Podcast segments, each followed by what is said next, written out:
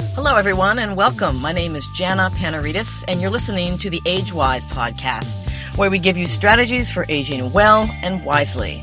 And how do you do that when, on top of struggling to meet the demands of your own life, you're also caring for an aging parent or a spouse, or maybe you're caring for another member of your family?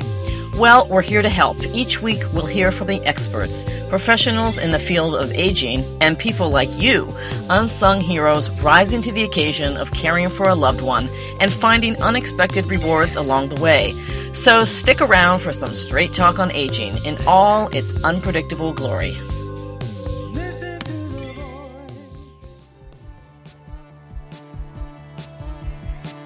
In the United States, there are over 60 million people providing care to someone who is ill, disabled, or a senior. The types of support available to these caregivers are dependent on private sector policies and federal and state laws, neither of which have kept pace with the unprecedented demands placed on people caring for a loved one. So, what can we do as citizens to promote policies that help America's millions of caregivers? Well, today we're going to find out. I'm joined by Dr. Victoria Walker. She's the Chief Medical and Quality Officer for the Evangelical Lutheran Good Samaritan Society, the largest nonprofit provider of long term care and senior services. Vicki's also the American Political Science Association's Congressional Health and Aging Policy Fellow. Her fellowship is focused on a project that's taking full advantage of the upcoming 2016 presidential election. Ahead of the Democratic and Republican conventions, Vicki's heading up a national effort dedicated to including caregiving issues in state party political platforms across the country. She's the national coordinator of the Family Caregiver Platform Project. Vicki Walker, welcome to the podcast. Thank you. It's great to have you here. Before oh, I really appreciate it. Oh, well, and I should tell our listeners that Vicki is in the field, so she's actually doing the work that we're going to talk about. But before we get to the Family Caregiver Platform Project, can you tell us briefly about your background and your work as a physician? Um, sure. I'm a family practice doctor by training, and I worked in a small rural town in South Dakota for eight years doing family practice, uh, cradle to grave type of medicine and then I spent five years working in our state psychiatric hospital, and I basically I oversaw the medical care for people that were there for psychiatric treatment, who uh, were having uh, problems being able to, to be taken care of in their homes or at the nursing homes, uh-huh. and so that particular population really was was a group of people that I really resonated with and uh, drew me into more interest in the policy field now that that actually led to quite a change in my career as well. And so, and because I became so interested in the impact that policies have on direct medical care that can be delivered, I now work as the Chief Medical and Quality Officer for Good Samaritan, as you mentioned, and I work primarily with uh, with older people and and those that are supporting them. Mm-hmm. And how did you uh, come to become involved uh, with the Family Caregiver Platform Project? so uh, when I started doing the Health and Aging Policy Fellowship, I uh, came to Washington D.C. and I just was able to meet uh, just a tremendous number of people that were working on all sorts of fascinating things. And a couple of the people that I met were with Altarum Institute, Dr. Joanne Lynn and Anne Montgomery. And they um, just are, are doing a lot of amazing work to support um, people as they age. And one of the, the topics that we really started talking about was uh, caregivers, and that conversation evolved into this current project. And so, tell us what exactly the Family Caregiver Platform Project is about and its goals. Sure, I'd be happy to. So, the project really is about trying to take the partisan nature of uh, the conversation around family caregivers and, and just talk about it as people and, and really generate um, conversations that help politicians understand why this is important to all of us, no matter what political party we might belong to.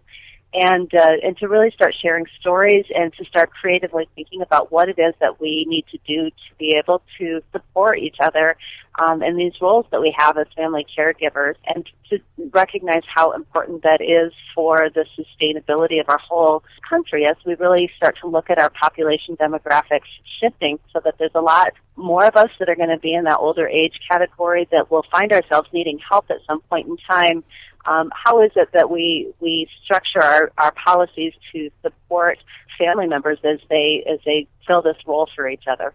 So, but what we're trying to do is to just um, have these conversations at our local political party level and include it in our platforms and just say, you know what, this is important. It's important to all of us, and we want to make sure that we capture that in our platforms so that as these issues come up that we can we can refer back to that platform and say yes we, we do need to support our family caregivers mm-hmm. for for listeners who are not really that familiar with the political process uh, here in the U.S. and for people who are listening outside of the U.S. can you tell us what a party platform is and does every state have one that's a really great question and no every state does not have one 36 states in the United States, um, at least one party creates a, a platform. And basically, a platform is just a collection of all the things that the members of that political party say are important to them.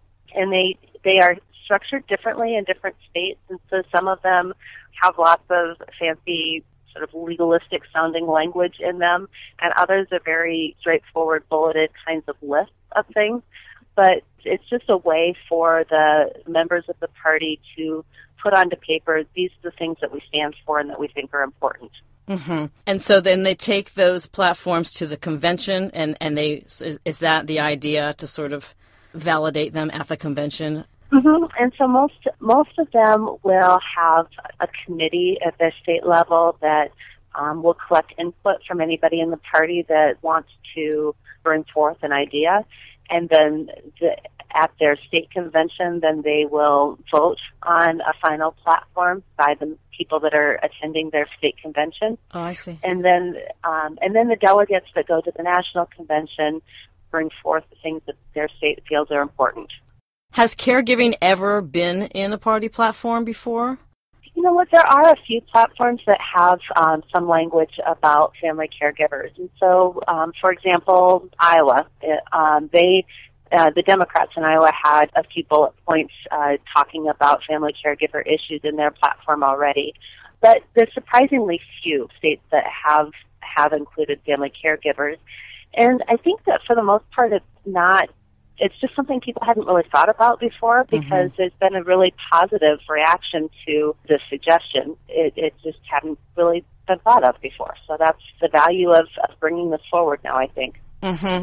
Why is this work important to you and to the country? You know, I think that there's not very many people that that you talk to that um, say that their ideal place to age and, and eventually die is in a nursing home. Most of us, as we age and are needing progressively more help, we would really prefer to do that in our choice of residence. And in order to do that, a lot of us are going to need some assistance.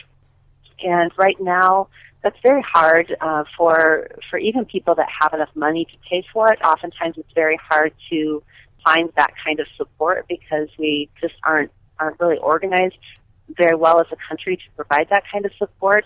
And so each family tends to kind of go through this really intense um, struggle to try and support that desire as, as an individual family. And we know that if people are unsupported in this journey, they, you know, the caregivers, basically, it, it can be incredibly overwhelming and exhausting, and and people just, you know, they they just burn out and they suffer consequences to their own health and their certainly their mental health and their their financial health all suffer tremendously. And what ends up happening oftentimes is that people end up in crisis and uh, having to end up with a caregiver in fairly desperate uh, situations, both financially and just from an absolute exhaustion standpoint. Mm-hmm. And this ends up with people um, needing to be in institutional care that, mm-hmm. that perhaps that could have been avoided. Mm-hmm. And institutional care is the, the most expensive type of care that we can offer a person. And it's the kind of care that most people don't want. And so we have this unfortunate happenstance that because we, we don't put the investment into supporting people kind of further upstream, we end up forcing them down this path that's really personally devastating to people and, and it also doesn't accomplish the type of care that people generally say they want.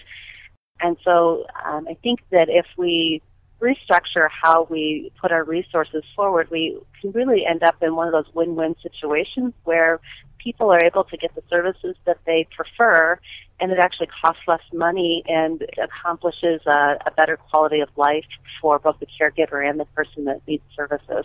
Mm-hmm. It's almost like preventive medicine. Yeah, it absolutely is, and I think mm. that's why it resonates so much with me. It, you know, I'm a family practice doctor that mm-hmm. that uh, it fits into that holistic picture very nicely. Mm-hmm.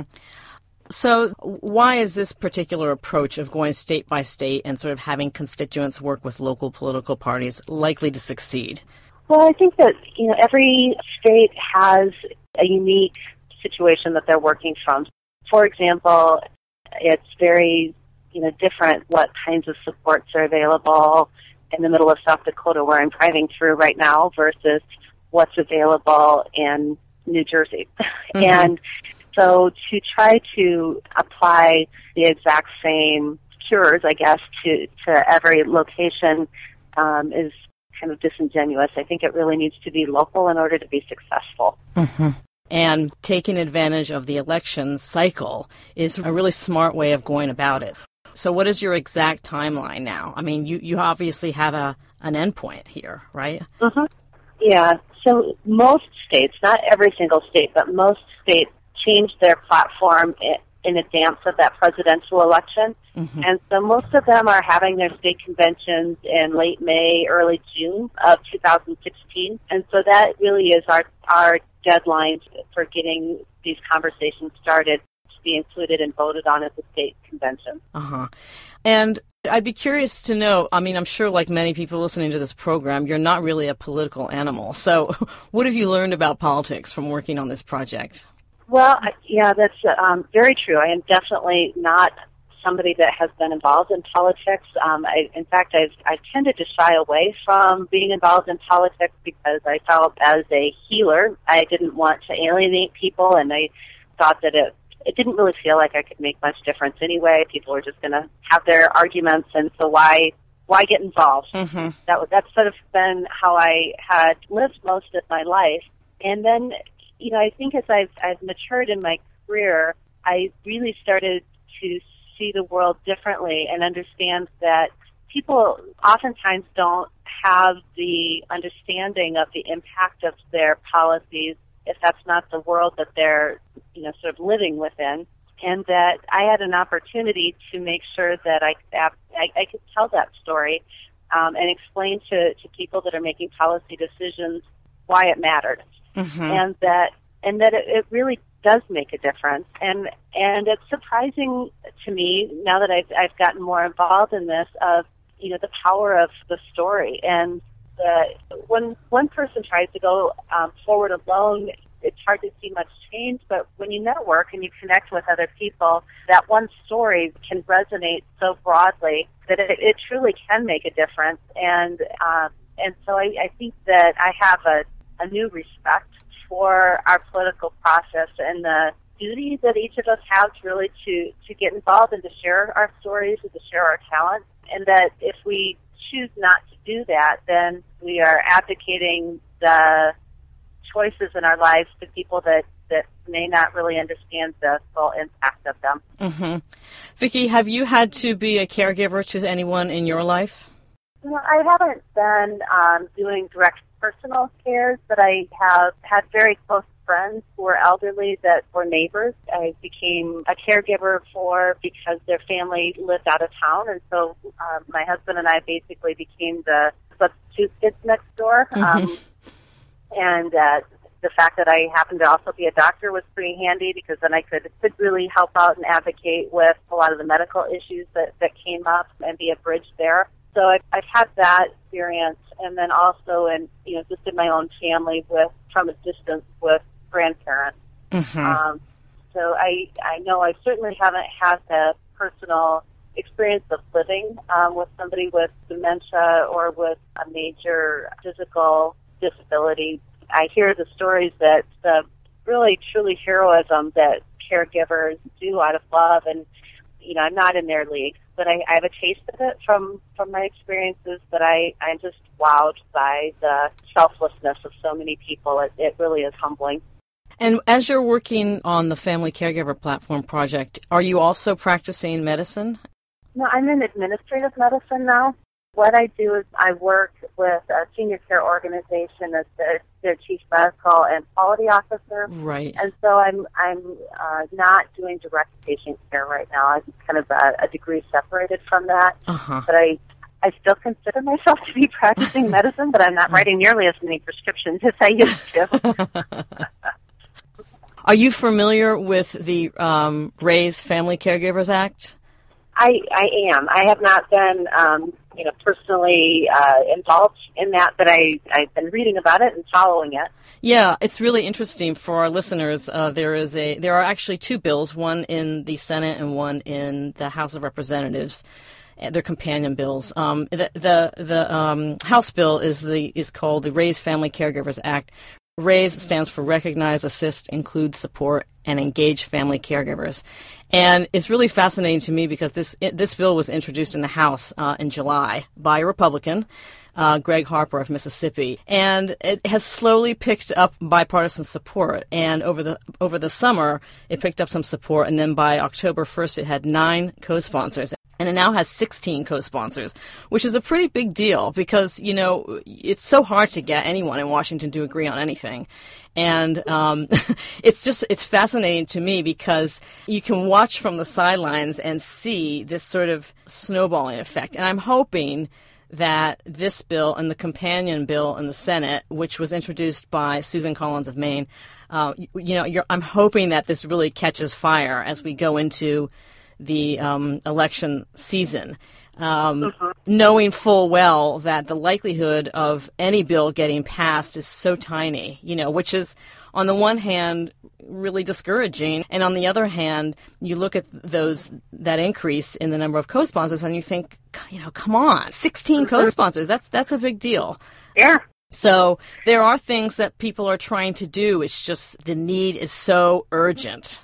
I, I, I wonder what you think about whether politicians are going to be paying more attention to this and and talking about this. Is that something that you you guys are also pushing for in your on your with your project? Yeah, absolutely. You know, I think that I, I think that they just need to be asked more questions about it, and I I think that they are people just like everybody else, and if you get them started talking about it, I think you very quickly find out that um, almost everybody that's lived a few years has experienced this either in their own family or they have a close friend that's gone through it or you know they they know that that these these things are are problems but i think that there's just so many so many other priorities that are pushed in front of them that they you know they focus on what they're going to be asked questions about during the debates and the you know they to a large degree I think that they're they talk about the things that they're they're asked to talk about and mm-hmm. and so I think we need to start asking them to to talk about this and I think that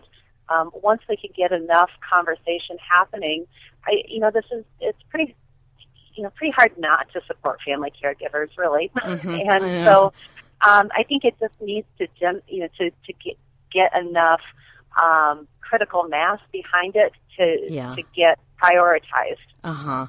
For people who don't necessarily see themselves as activists, but you know they're com- concerned about these issues, how can they begin to make a difference? Well, that's a great question, and I think that it, it kind of depends on your personality and your comfort level, and, and you know how you want to go about this. A relatively non-threatening way to to just get started if you're uncomfortable talk, you know, public speaking or um, going and talking to your legislator directly is is to send letters. And we've got some sample letters on our website that you could use and just you know download it and tweak it to be more specific to your situation. And that website is caregivercorps.org. That's caregivercorps, C O R P S dot org. Um, but just sharing in brief kind of your story and why you think it's important to support family caregivers is, is one place to start. If you're not intimidated about showing up at your local um, party meetings, generally speaking, my experience has been people, you know, people are very welcome and excited to have people that come and, and want to share issues at those local meetings. And it's you know, a friendly crowd by and large. And so it's going and just talking at your you know, at your local meetings and sharing why you're concerned about this and, and why you would like the party to take a stand on this, I think is an easy, relatively thing to do. Mm-hmm. Um, I think that there's a number of organizations that are advocating on behalf of caregivers and it tends to vary state by state who's the most active in that state. But uh, you know, doing some some checking around, and we we do have some resources on our website um, broken out state by state to um, help you get links to the to the people that are involved. And, and so that's another way to to get started is just talking to other people that are concerned also and uh, learning how you can become part of that conversation in your state. And you know, there's power in numbers, and finding sort of your your people uh, that can help support you in this. Mm-hmm. So, you personally are are you going state by state by state yourself? And what is what is that like? What has your journey been like through all this? Well, fortunately, it's not just me. Um, yeah. so we have a we have a, a core team. Most of us are volunteers, um, and we have sort of divided um, up the num- the states that have uh, party platforms, and and each of us is, takes a lead role as the coordinator for the state. Um, and then we, we just find uh, key contacts within the state, and then we coach them basically on, on how to get started and getting this on the platform in their states. And so some places that's been pretty hands-on to the point where, you know, I've driven and met with advocates in the state and, you know, sat down and had pizza together and, and kind of talked over these things. Some states it's more um, over the phone or via email that we, we do most of the connections. And so it, it depends somewhat just on the infrastructure of the state and how confident and politically savvy the contacts that we make in the state are and geographic proximity and how realistic and um, economically feasible it is to get together.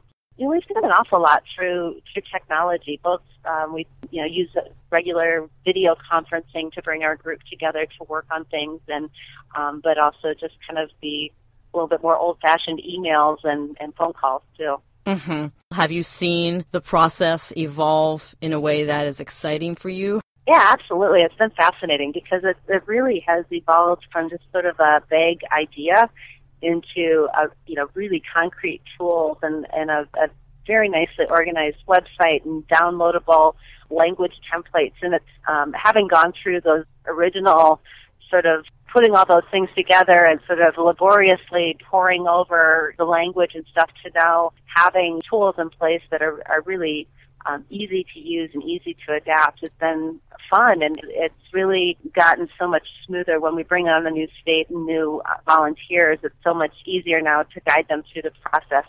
At first, we were, you know, we were really figuring it out as we went along. It's not like the, there's a guidebook to the, doing this, so um, it's been, you know, rapid improvement cycles really uh, as we've we've learned we we adapt things pretty quickly and start doing it differently the next day and so that's been really fun and exciting and I think pretty effective. Mm-hmm.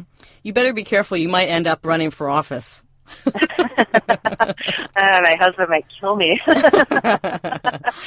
well, you, are just the kind of representative that is getting elected. you know, nobody's electing career politicians anymore. There's a good side to that, and there's a bad side to that. But yeah, you you, yeah. you could bring fresh new ideas to Washington. you already are. well, well, well, thanks for the vote of confidence. we need people like you to speak truth to power. I think people feel alienated from the political process because politicians aren't really talking to them in even what sounds like natural language. I mean, it sounds uh-huh. scripted, it's like bumper sticker language or it's shouting, and it's not all their fault either. Uh-huh. So, I what I really like about the website is that it's it sort of takes these rather complicated slash borderline intimidating concepts and brings them down to a very accessible level. And I, I think it's a great project. I want to let you go. I want to ask, however, if there's anything else that you would like to add to leave with our listeners. You know, just really uh, an encouragement that go on the website, check it out, and if you've got ideas of how we can work better in your state or um, additional information that would, would help out. I mean, that, that's how we've gotten better is by listening to people that are, are interested in care and, and then working together to create a more usable product. And so by all means, we, we welcome volunteers. We're grateful, and we love the input and the energy that people bring back to the project. So it, if you don't like what you see on there and you've got a different idea that you think would be a better approach, absolutely open to that. This is not prescriptive. It's a very inclusive process. Well, that's great. Dr. Victoria Walker, she's the National Coordinator of the Family Caregiver Platform Project, and that website is caregivercorps.org. That's caregivercorps, C-O-R-P-S dot org. Vicki, it's been so great having you on the show, and I really appreciate your time and your work. Drive safely, okay? Okay, thanks, Jenna. Okay, take care. Bye bye. You too. Bye bye. That's our show for today. Thanks for listening. I'd love to know what you thought about today's show. You can email me at jana at agewyz.com. That's J A N A at A G E W Y Z, or Z, as my Canadian mother says. You can also find me online at agewyz.com and listen to this podcast and lots of other fresh ones on the Speak Up Talk Radio Network, the 24 7 streaming and on demand radio network that's always on for you. I'm Jana Panarites. See you next time. Until then, age well, age wise.